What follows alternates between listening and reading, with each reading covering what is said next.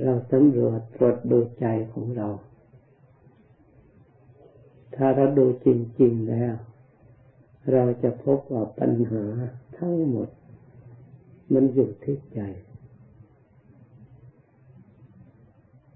เพราะฉะนั้นพระพุทธเจ้าจึงให้ความสำคัญ กับจิตใจนี้มาก ถ้าไม่มีใจก็ไม่มีปัญหา เพราะทุกอย่าง เขาไม่ได้เป็นอะไรกันเลย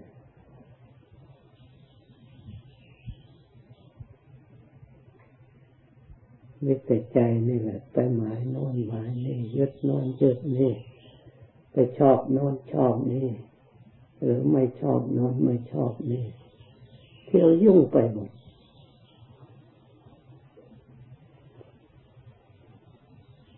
แม้แต่ร่างกายก็เหมือนกัน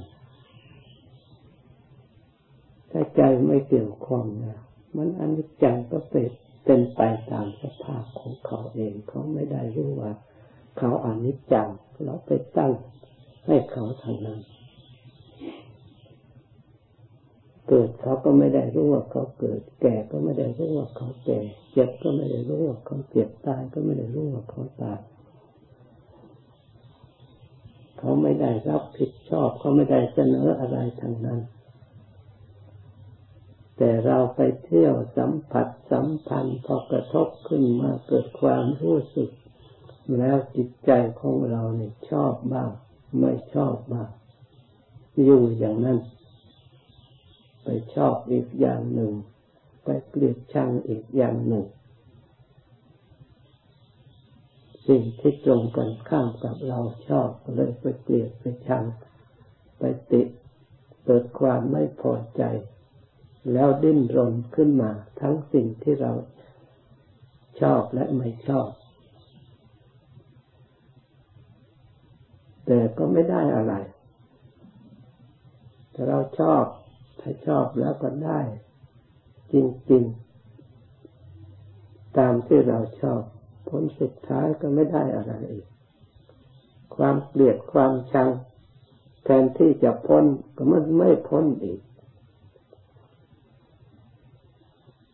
ที่เราไม่ชอบเราจะทิ้งจะทิ้งมันไม่ได้เนี่ยปัญหาวัฏฏะปัญหามันหมุนเวียนปัญหาที่เกิดขึ้นทุกชีวิต ไม่ว่าคนไม่ว่าสัตว์ ไม่ว่าใครๆในโลก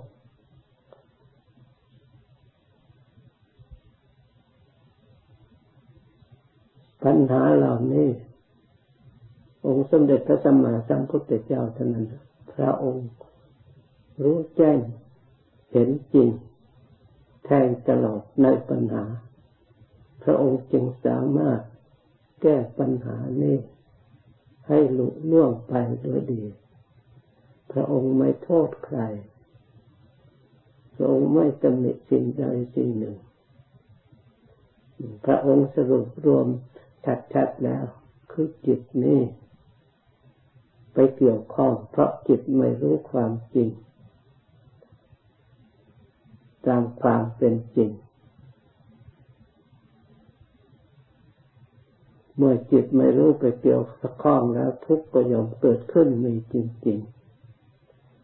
เหตุให้ทุกข์เกิดก็มีจริงๆ มีอยู่ประจำโลก ทุกชีวิตที่เกิดมาแล้ว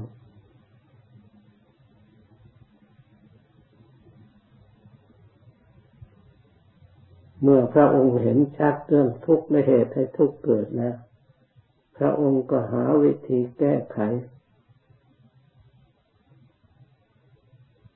ว่าทุกทั้งหลาย ต้องมาแก้ที่เหตุ คือจิตใจนี้เอง ไปหลง แล้วมาสร้างความฉลาดในจิตใจสิ่งที่จิตใจหลงนั่นควรหลงหรือไม่ มันดีวิเศษอย่างไร จิตใจที่ชอบ พระองค์แทงตลอด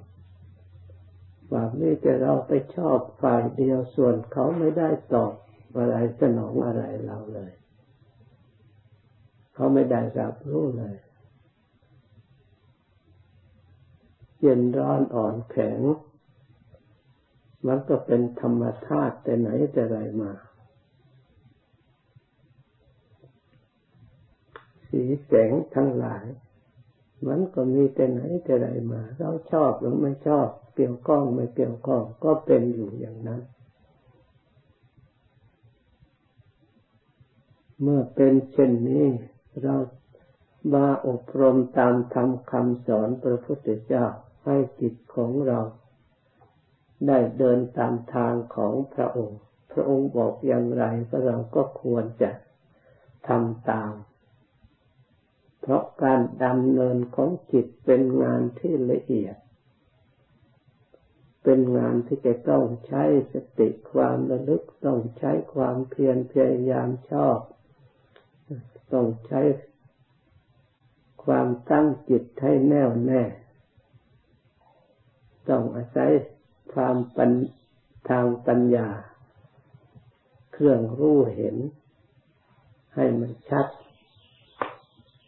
ถึงหลักถึงฐานถึงพื้นฐานที่มันคงเรียกว่าสัจจะธรรมะนี่ไปสิ้นสุด